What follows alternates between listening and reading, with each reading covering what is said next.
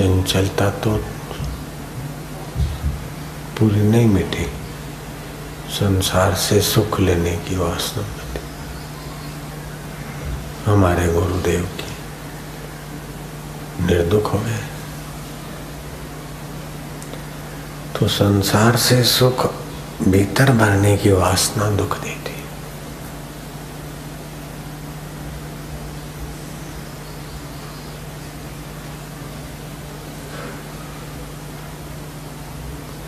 भोजन करने की मना नहीं है, कपड़ा पहनने की व्यवहार।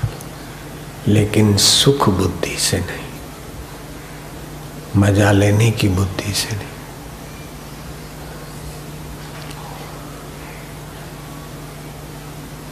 सुख और मान बांटने की चीज़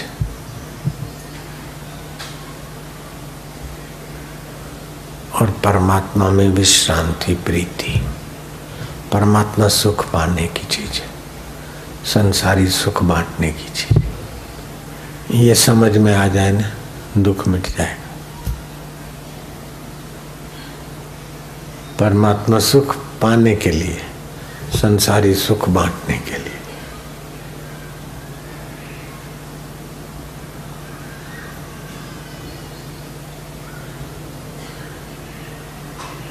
द्रौपदी की बात बताता हूँ ना कई बार। जंगलों में भी तुम द्रौपदी निर्दुख कैसे?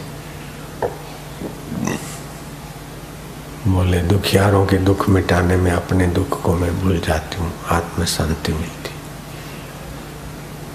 ऐसे भगवान के ध्यान भजन सुमरण में।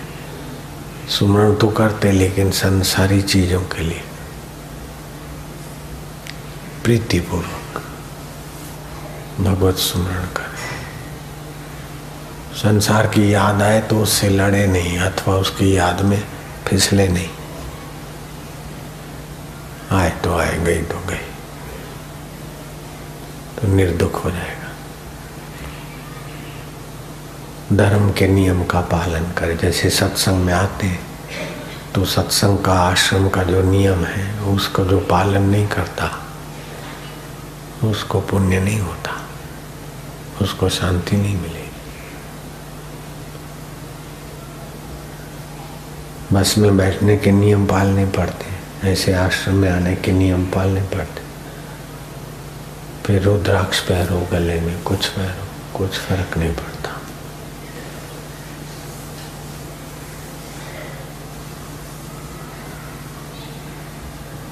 धर्म का आचरण करना चाहिए।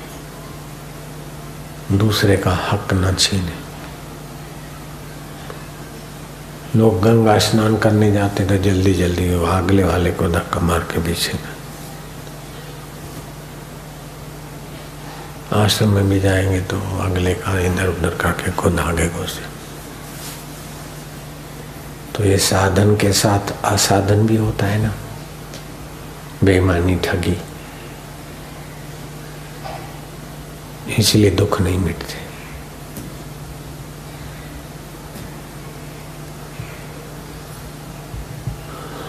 सुख की लालच नहीं मिटती।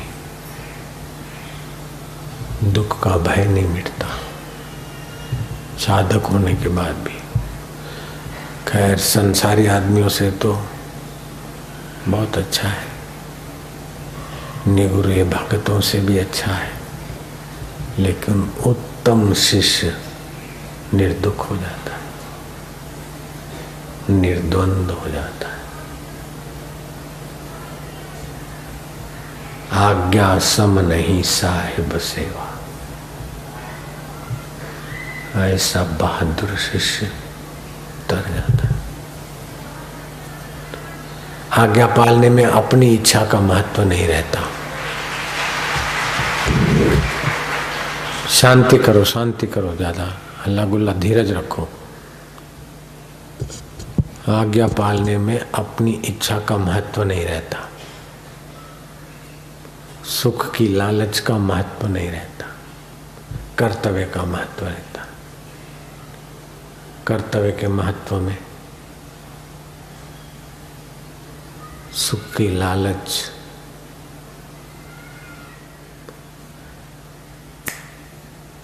चली जाती।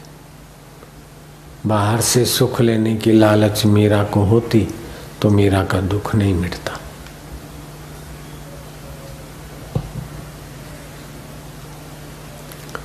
और हिरणा कश्यपों की सुख की लालच रही तो हज़ारों साल की समाधि एकाग्रता के बाद भी हिरणा कश्यपों का दुख तो नहीं मिटा।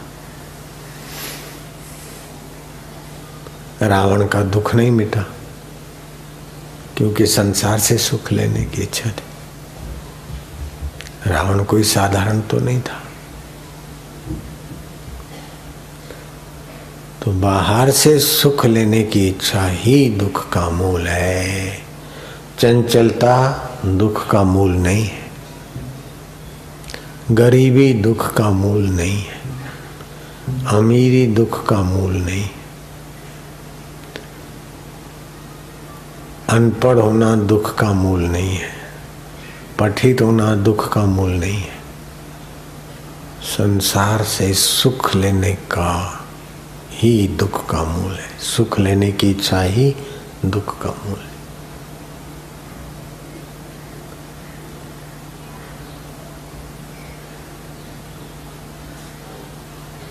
बहुत ऊँची बात है।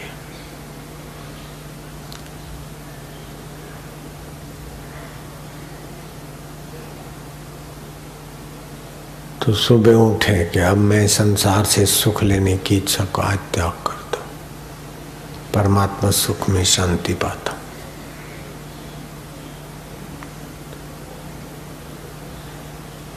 शास्त्र या गुरु की आज्ञा में अपने अहम को अर्पण करता हूँ। जल्दी काम बन जाए। हाथी स्नान करता और मिट्टी फिर डाल देता है गज स्नान ऐसे धार्मिक तो बनते हैं।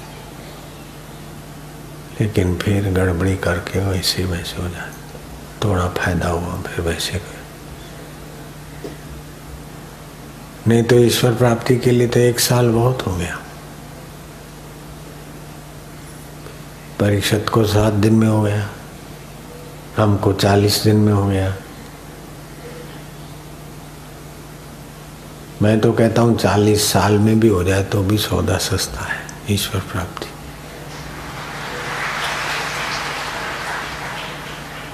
करोड़ों युग ऐसे ही बीत गए, करोड़ों जन्म ऐसे ही बीत गए। तो पहले तो ईश्वर प्राप्ति का अंदर में दृढ़ इरादा बना ले। फिर संसार के सुख की लोलुपता छोड़ने का इरादा बना ले।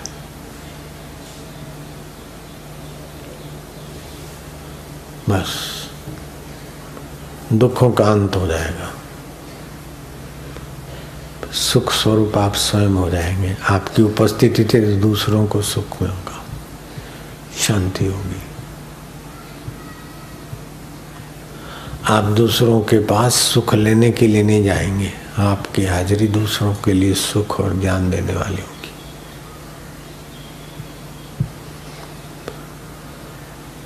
जो शिविर में आए हैं, वे हाथ ऊपर करो।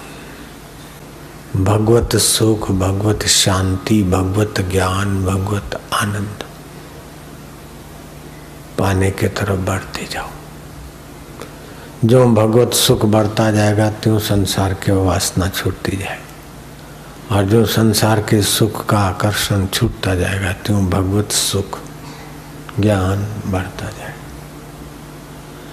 पहले जितना संसार का आपको आकर्षण था सत्संग और मंत्र के बाद वैसा तो नहीं है। काफ़ी फ़ायदा है। लेकिन हम चाहते और भी आगे बढ़ो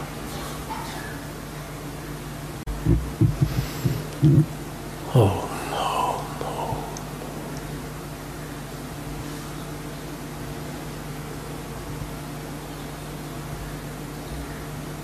पढ़ो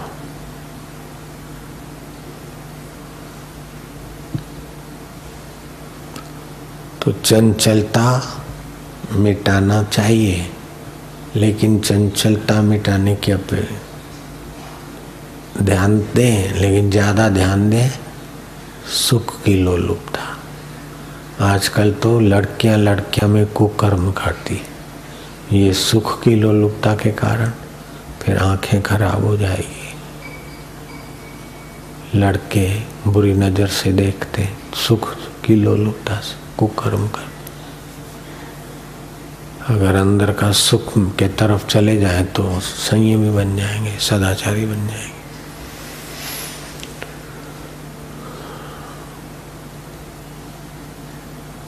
खून कौन करते हैं? जिनको सुख की लोलुपता है अधिक, और कैसे भी करके सुखी हो, और उसमें अड़चन पड़ती है अनबैलेंस हो जाते खून करते।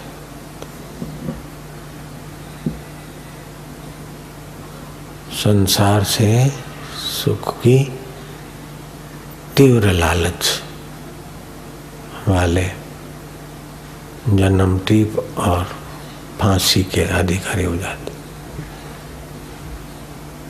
ये जज बैठे कईयों को फांसी दिया, कईयों को जन्म टीप दिया। अपने साधक हैं।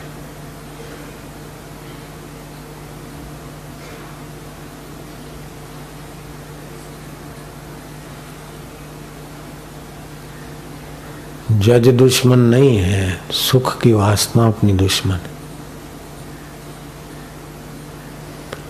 जिसको फांसी दिया इन्होंने, कईयों को जन्म टिप दिया, कईयों को बीस साल की दिया, पंद्रह साल की। तो वो समझते होंगे कि जज ऐसे हैं, ऐसे जज दुश्मन नहीं है, सुख की वासना दुश्मन है। क्या ख्याल है?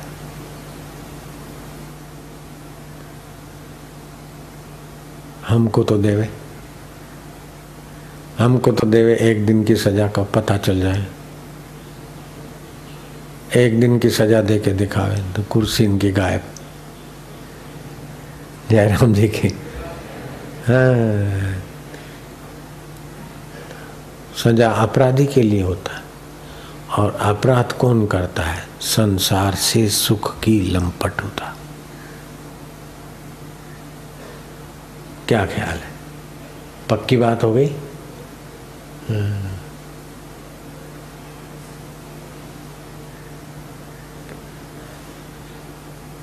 तो सुबह उठो, बस पक्का करो कि हे संसार, आप तेरे से हम सुख की लंपटुता का त्याग करते अविद्या जुहोमी स्वाहा। मैं बेवकूफ़ी का हवन करता रागम जुहोमी स्वाहा आसक्ति को मैं भगवान के चरणों में अर्पण करता हूँ। द्वेषम जुहोमी स्वाहा, किसी के लिए नफरत, द्वेष, उसको मैं अर्पण करता और परमात्मा मेरे है, मैं प्रभु का। ईश्वर का आवाहन करता हूँ। राग, द्वेष और सुख की वासना को विदा करता हूँ। ऐसा रोज सुबह संकल्प। करो दिन में बार बार दोहराओ, बड़ी मदद मिलेगी, बड़ा फ़ायदा होगा। लोगों को आश्चर्य होता होगा कि इतने लोग बापू को मानते हैं और पूनम के लिए दर्शन करने के लिए लोग कहीं कहीं से आते हैं और बापू बोलते हैं कि अब ये बंद करो, नहीं आओ। अभी तक पूनम की तारीख नहीं दिया। ऐसा क्यों छोड़ते? अरे क्या रखा है वाह भाई? मैं क्या रखा है बापू? में अपने में जो सुख है, वो कोई मंच पे बैठने में थोड़ी सुख है।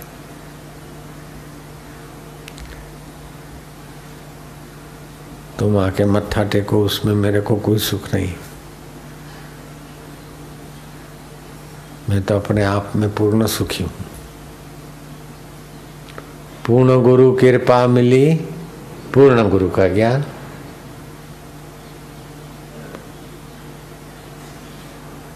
दूसरे किसी को अगर सौ, दो सौ आदमी भी मत्था टेकते हो तो फूल के गबारा हो जाए। यहाँ तो कितने ही लोग आते कुछ असली सुख। क्या ये क्या है?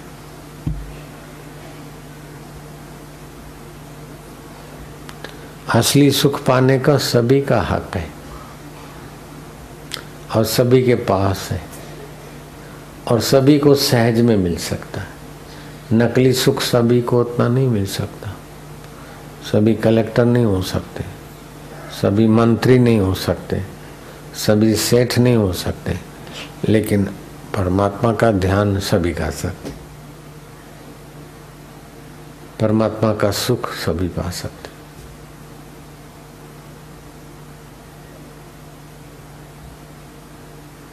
बात ठीक है ना? ऐसा तो नहीं लगता है कि मैं आपको पटा रहा हूँ कुछ। आपसे कुछ लेने के लिए सेल्स में नहीं करता हूँ, ऐसा तो नहीं लगता। मेरी बात आपके हित के लिए है। सच्ची है तो बस उसको मान लो ना।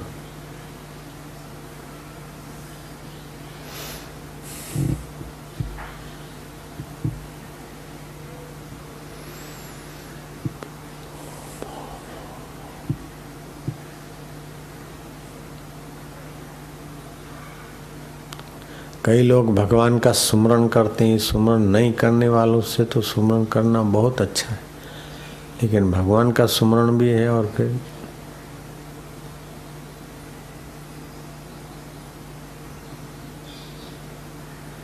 पुजारी की नज़र हमारे पर्स पे होती है। सीताराम सीताराम। अल्लाह अकबर मस्जिद में बैठा है मुल्ला। चर्च में बैठा है, पादरी मंदिर में बैठा पुजारी। लेकिन वहाँ नहीं बैठा। आने वालों के माल में बैठा है उनका मन।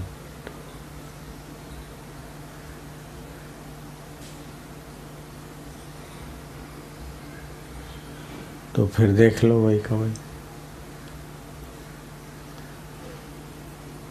उड़िया बाबा यमुना जी स्नान करके आ रहे थे। तो एक पुजारी मिला, जो बांके बिहारी का खास पुजारी था। तो उनको देख के चौकने रह गए अरे, तू तो मर गया था इधर, कैसे सुबह सुबह बोले, महाराज, मैं प्रेत हूँ, इसलिए दूर खड़ा हूँ। मैं आपको प्रार्थना करने आया हूँ। मैं बांके बिहारी मंदिर का पुजारी था, आप तो जान गए। मैंने पैसे चुराए। वो मेरे घर के फलानी फलानी जगह पे पड़े।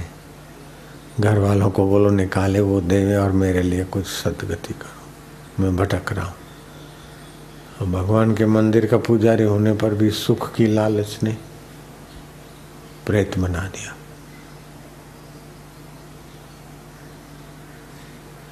सुख की लालच में गलत काम क्या ना चोरी क्या ना?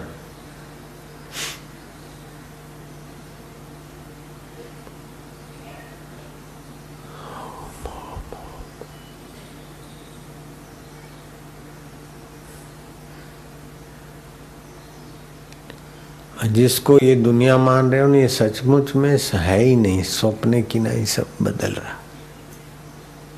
जैसे सपने में देखते हैं है, उस समय है। बाकी तो देखो बदल रहा है।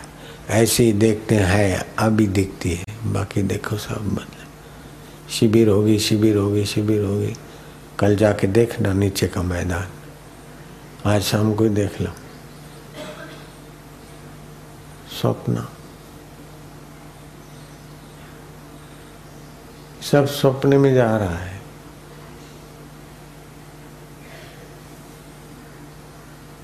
जैसा स्वप्न रहन का, ऐसा ही संसार।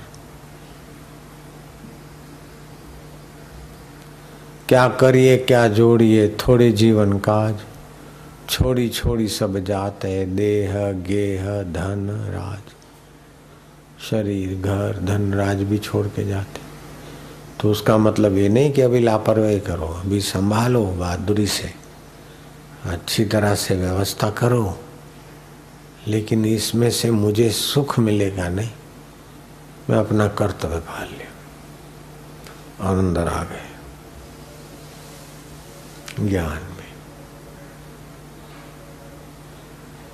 युद्ध का मौका हो तो सुरमा हो के युद्ध करो। लेकिन अंदर से समझो, ये भी गुजर जाएगा। किसी के लिए द्वेष नहीं, राग नहीं तो निर्दुख हो जाएँगे। और ज्ञान प्रकाश, परमात्मा प्रकाश थे जो आत्मा परमात्मा ने प्रकाशित हुआ ताजुब की बात है कि जिसको हम छोड़ नहीं सकते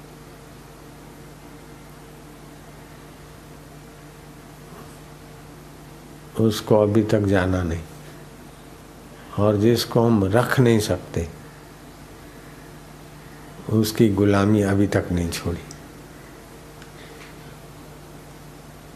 संसार और संसार की चीज़ों को, शरीर को, संबंधों को हम रख नहीं सकते।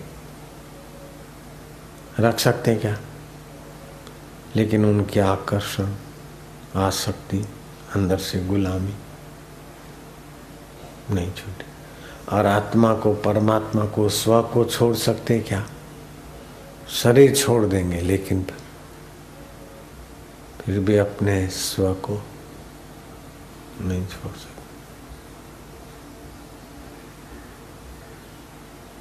स्वस्वरूप का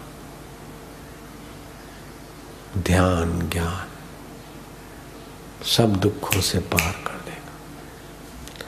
वास्तव में यही पाना है। डिग्री पाके भी क्या कर लिया?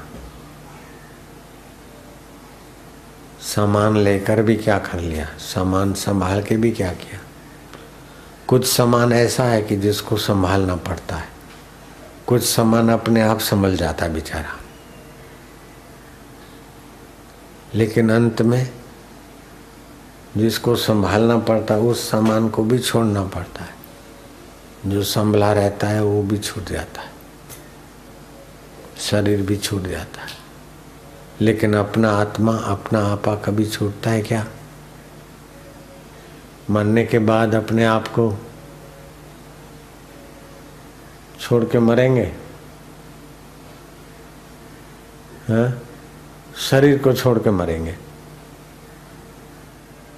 अपने आप को छोड़ेंगे? स्वर्ग जाएँगे तो आप जाएँगे ना। शरीर नहीं आएगा, आप तो जाएँगे। वैंकुट जाएँगे, नरक जाएँगे, दूसरे जन, आप तो जाएँगे।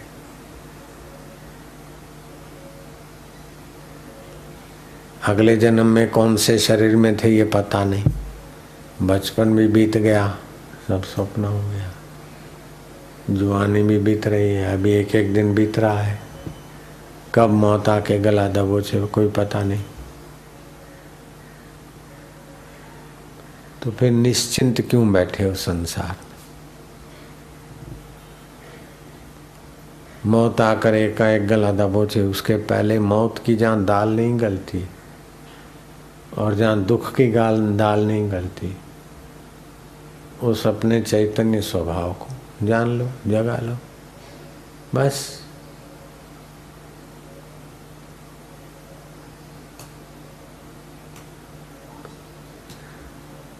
नारायण नारायण नारायण नारायण।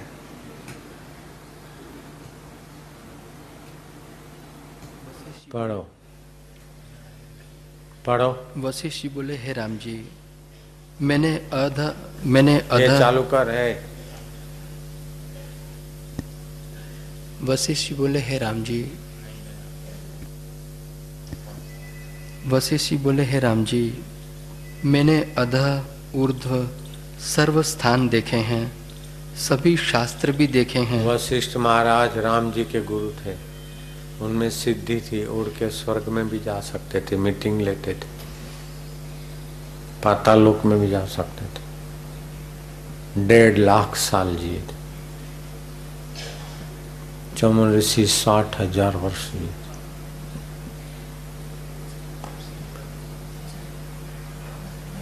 तो हमने आधा उधा सब स्थान देखे। कौन बोलते? भगवान राम के गुरु। डेढ़ लाख वर्ष जो जिए हैं। रिद्धि सिद्धि, आकाश में घूमना, इधर संकल्प हाँ जी। हे राम जी, मैंने अध ऊर्ध्व सर्व स्थान देखे हैं, सभी शास्त्र भी देखे हैं, और उनको एकांत में बैठकर बारंबार विचारा भी है पर शांत होने का और कोई उपाय नहीं। आत्मज्ञान और चित्त का उपशम करना ही एकमात्र उपाय है। हाँ, लो आगे बात। अपने आत्मा को जानो और सुख की लालच छोड़ो। बस। डेढ़ लाख वर्ष जिए लोक लोकांतर में गए, सभी शास्त्र विचारे, सभी ऋषियों, मुनियों से, देवताओं से, इंद्र से कई बार मिले।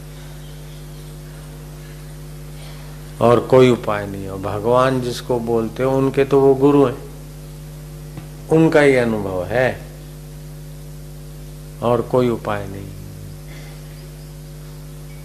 अपने चित्त को शांत करो। अपने आत्मा का ज्ञान। आत्मा माना मैं, अपने आप आत्मा आत्मा कोई चीज़ नहीं है। जहाँ से मैं उठता है, उसी को आत्मा बोलते जहाँ से मैं मैं स्फुरित होता है ना उसी को बोलते हैं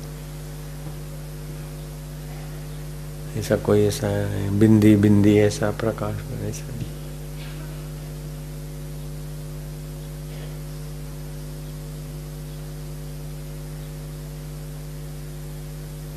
आप अपने मैं को छोड़ सकते हैं? क्या? बोल।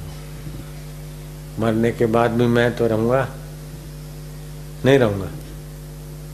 मरने के बाद भी मैं तो रहता है ना। चाहे पापी मैं हो, पुण्यात्मा मैं हो, भक्त मैं हो, अथवा आत्मा को जानकर, सुख की इच्छा को छोड़कर ब्रह्म ज्ञानी मैं हो, ब्रह्ममय मैं हो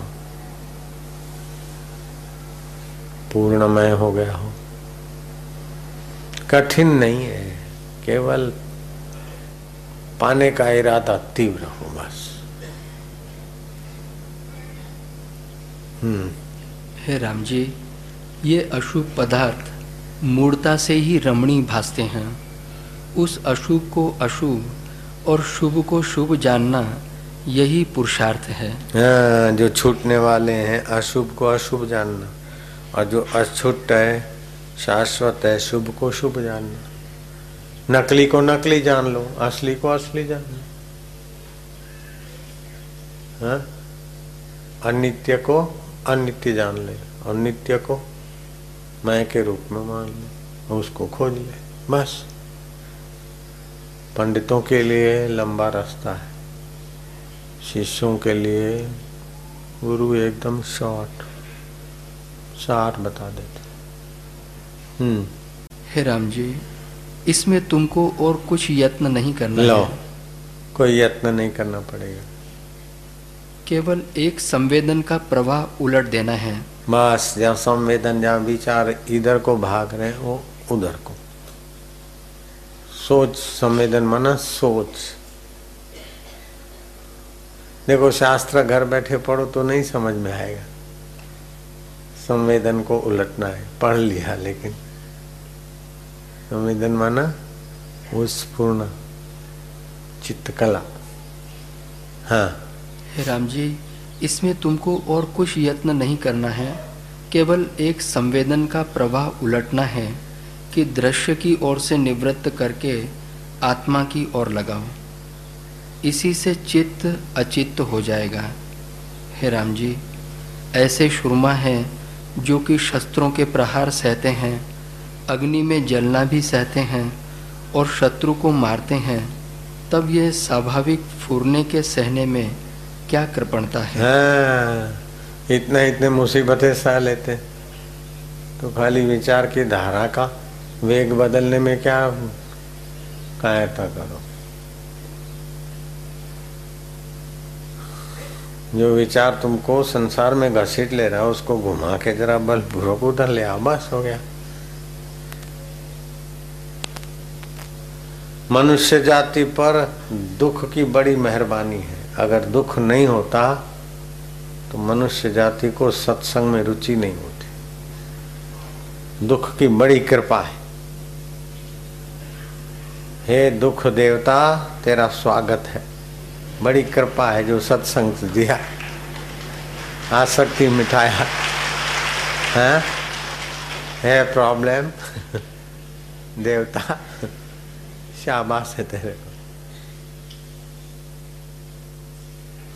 शुक्रगुजार हो जाओ दुख के। दुख को बुरा मत मानो। जितना दुख से भला होता है, उतना सुख से नहीं होता। सुख से तो आसक्ति बढ़ती और समय खराब होता है। दुख से तो आदमी सावधान। आसक्ति मिटती। सजाग रहता है। सुख के दिन तो जल्दी बीत जाते। दुख के दिन देखो कैसा है। चिंतन होता दुख में सुमरण सब कोई करे, सुख में करे न कोई। जो सुख में सुमरण करे तो इतना दुख काहे को? सुख में सुख स्वरूप का सुमरण।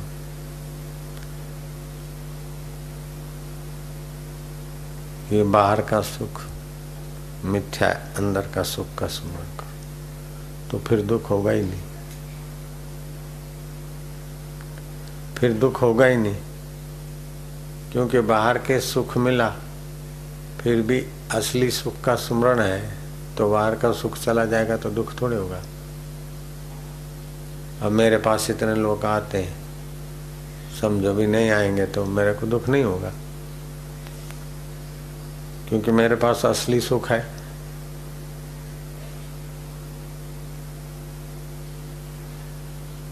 मेरे पास लोग आए तब मैं सुखी हूँ, ऐसा है ही नहीं।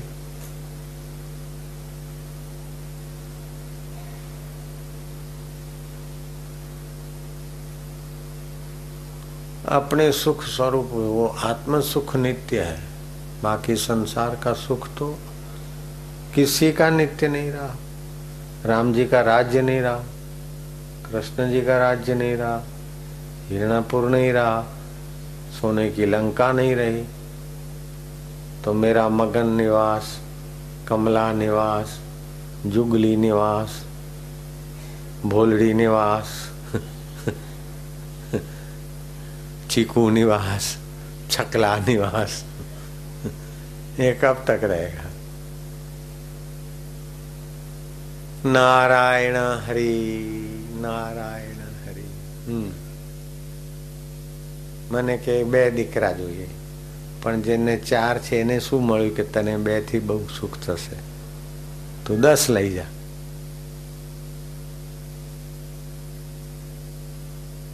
તો બા હે હાજી. મારે ત્યાં પાંચસો છોકરાઓ છે. લીંટ લૂસવી નહીં પડે. અને એના કપડાં બદલવા નહીં પડે મારી પાસે પાંચસો છોકરા છે તું દસ લઈ જા જા બે છોકરાને તો ઉછેરવા પડે એના કરતા દસ હાલું જા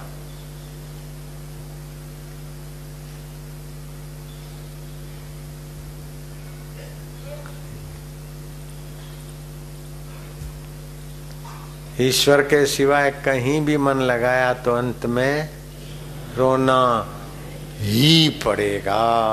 ये पक्का रखो, पक्का। और जब दुख आए तो बोल देना के ये वचन अपने साधकों को बड़ी मदद करता है। जब भी दुख आए तो बापू की बात। दुख कम हो जाता है ज्ञान का प्रकाश में। होता है कि नहीं होता? हाँ। अगर सत्संग नहीं मिलता नहीं तो तोबा होती। तो शुक्र करो, सत्संग का मज़ा है साथ में सत्संग का प्रकाश है। नहीं तो आज जमाना ऐसा आया है, तोबा तोबा। ये दुख, दुखदायी युग चल रहा है। आप लोग मज़े में बैठे हो, सत्संग का प्रभाव। अगर तुम्हारे जीवन में अभी सत्संग नहीं होता तो ये युग बहुत नीचा है, बहुत हल्का है।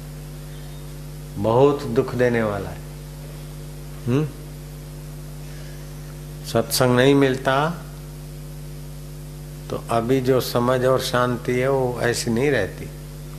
इसलिए सत्संग देने वाले गुरु का बड़ा भारी महिमा है, भारी उपकार।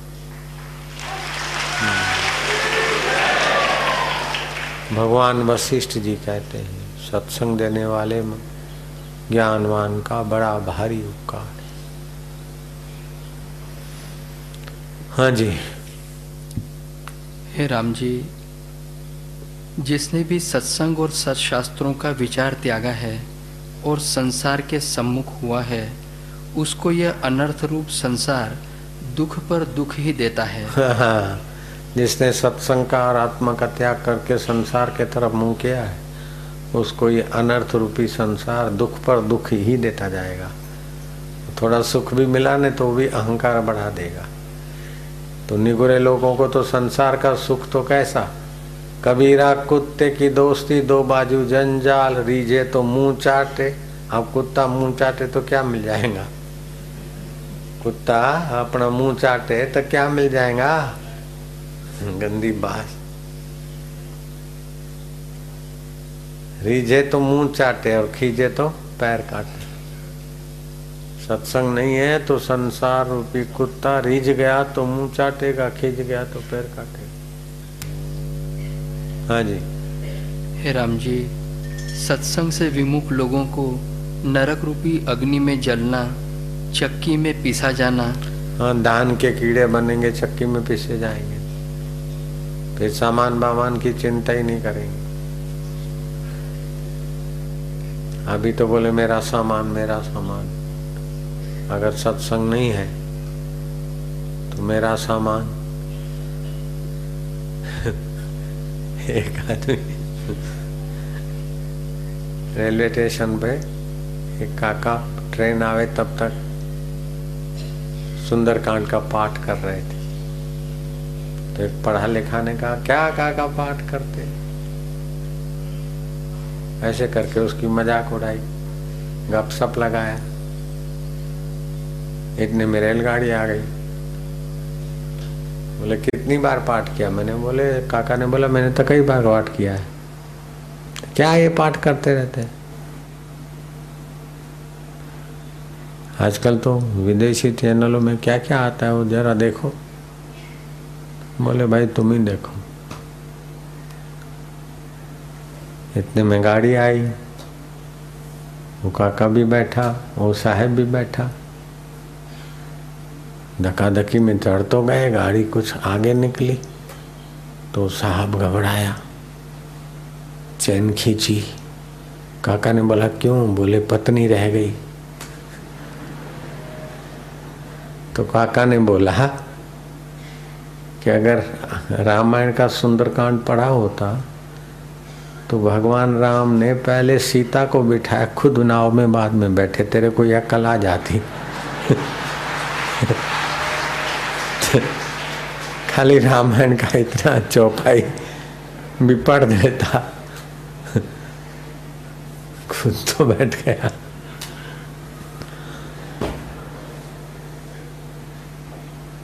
अब पता चला कि हम क्यों पढ़ते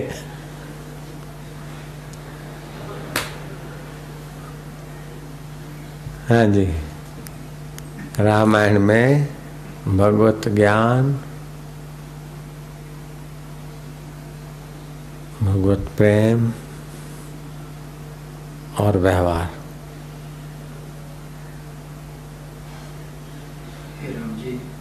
श्रेष्ठ पुरुष इसलिए वही है जो संसार को विरस जानकर केवल आत्म तत्व की इच्छा करके उसी के परायण रहे। उसी को ब्रह्म विद्या का अधिकार है और वही उत्तम पुरुष है। इसलिए है राम जी मैं तुम्हारे आगे हाथ जोड़कर आए है क्या गुरु दयालु है? बोले हाथ जोड़कर प्रार्थना करता हूँ। हाँ। हे राम जी मैं तुम्हारे आगे हाथ जोड़कर प्रार्थना करता हूँ। कैसी नम्रता की मूर्ति है राम जी के गुरुदेव। हम्म। कि जो कुछ मैं तुमको उपदेश करता हूँ उसमें ऐसी आस्तिक भावना कीजिएगा कि इन वचनों से मेरा परम कल्याण होगा। हाँ। गुरु के वचन का आदर करेगा तो इन वचनों से मेरा कल्याण होगा। ऐसा नहीं सुना ताली बजाया है, है कर दिया पुण्य हो गया। नहीं ये वचन पकड़ ले जीवन में ले आवे। तो राम जी तो लाए तो देखो ना भगवान होके पूजे जाते हम भी गुरु के वचन लाए तो बापू के देखो। गुरु के वचन का जो आदर करता है ना वो आदरणीय हो जाता है। जो गुरु की बात का आदर करता है, वो आदरणीय हो जाता है। और जो गुरु की बात को सुनी अनसुनी करता है, वो धक्के खाता रहता है। मुसीबत है हम्म। हे राम जी, जिस शिष्य को गुरु वचनों में आस्तिक भावना होती है उसी का शीघ्र ही कल्याण होता है, गुरु के वचनों में आस्तिक भावना हुई तत्परता हुई शीघ्र कल्याण आस्तिक भावना नहीं हुई तत्परता नहीं हुई तो फिर लंबा समय चलता है हम्म। जो काम एक साल में हो जाना चाहिए वो दस साल में भी नहीं होता बैटरी चार्ज फिर डाउन फिर चार्ज फिर डाउन हम्म। इसीलिए उनका इम्प्रेशन से बचो। निगुरे लोगों के प्रभाव से बचो। भिड़ो भी नहीं और इम्प्रेस भी मत सोच लो भाई, इसको तो क्या बताए इसको? तो आखिर निगुरा है। निगुरे की बुद्धि निगुरी होगी और क्या है? निगुरा क्या दे देगा? हाँ जी, मेरा भाई मेरे को उपदेश देता था, बड़ा भाई हूँ, पिता तुम हूँ। मैं अंदर से फू कर देता था। मेरा मामा और रिश्तेदार आके मेरे को सुना दे, मैंने कहा ये तो क्या हो रहा है। मैं सबको भीतर से फू अगर उनकी बातों में आता तो बुरा हाल हो जाता। नारायण हरि नारायण हरि। जाके प्रियन राम विदेही तजिए कोटि वैरिन सम, यद्यपि परम स्नेह। जिनको भगवान प्यारे नहीं लगते। उनको करोड़ों वैरी जैसा समझ के उनका प्रभाव से हट जाओ, ऊपर आ जाओ। तजिए कोटि वैरिन सम यद्यपि परम स्नेही, बड़ा स्नेही है, दोस्त है, जिगरी, लेकिन भगवान और गुरु की बातों में उसकी प्रीति नहीं तो वो जिगरी दोस्त करोड़ शत्रु का रूप है।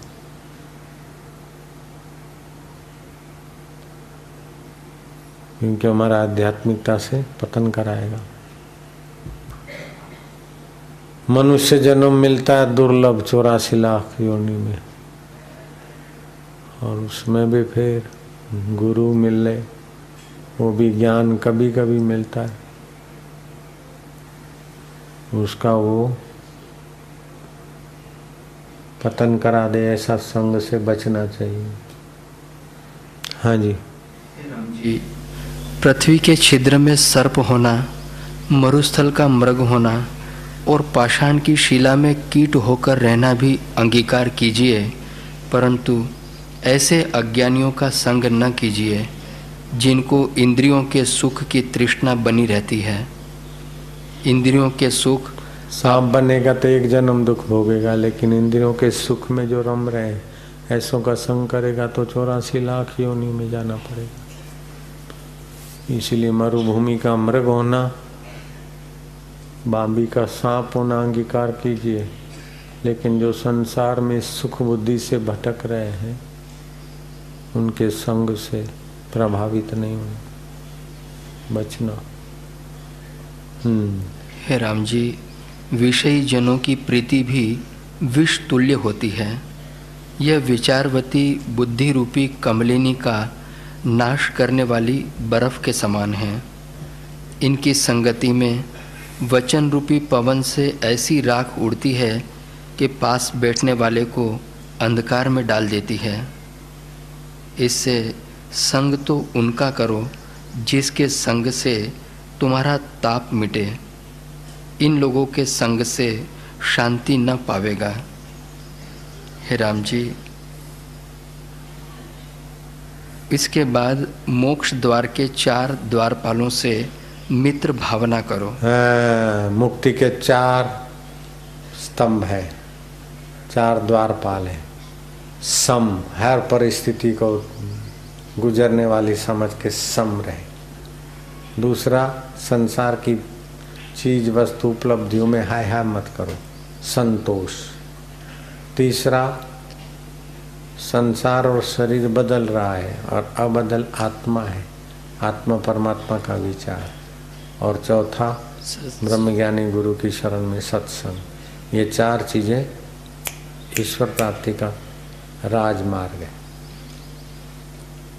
सम संतोष विचार और सत्संग।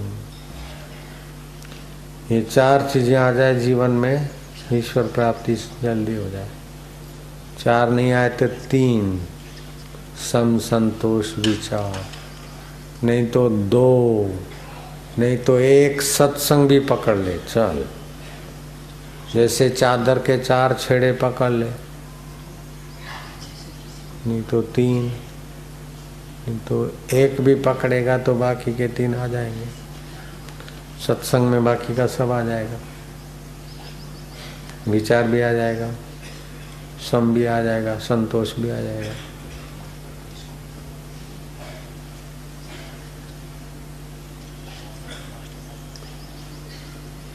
Oh.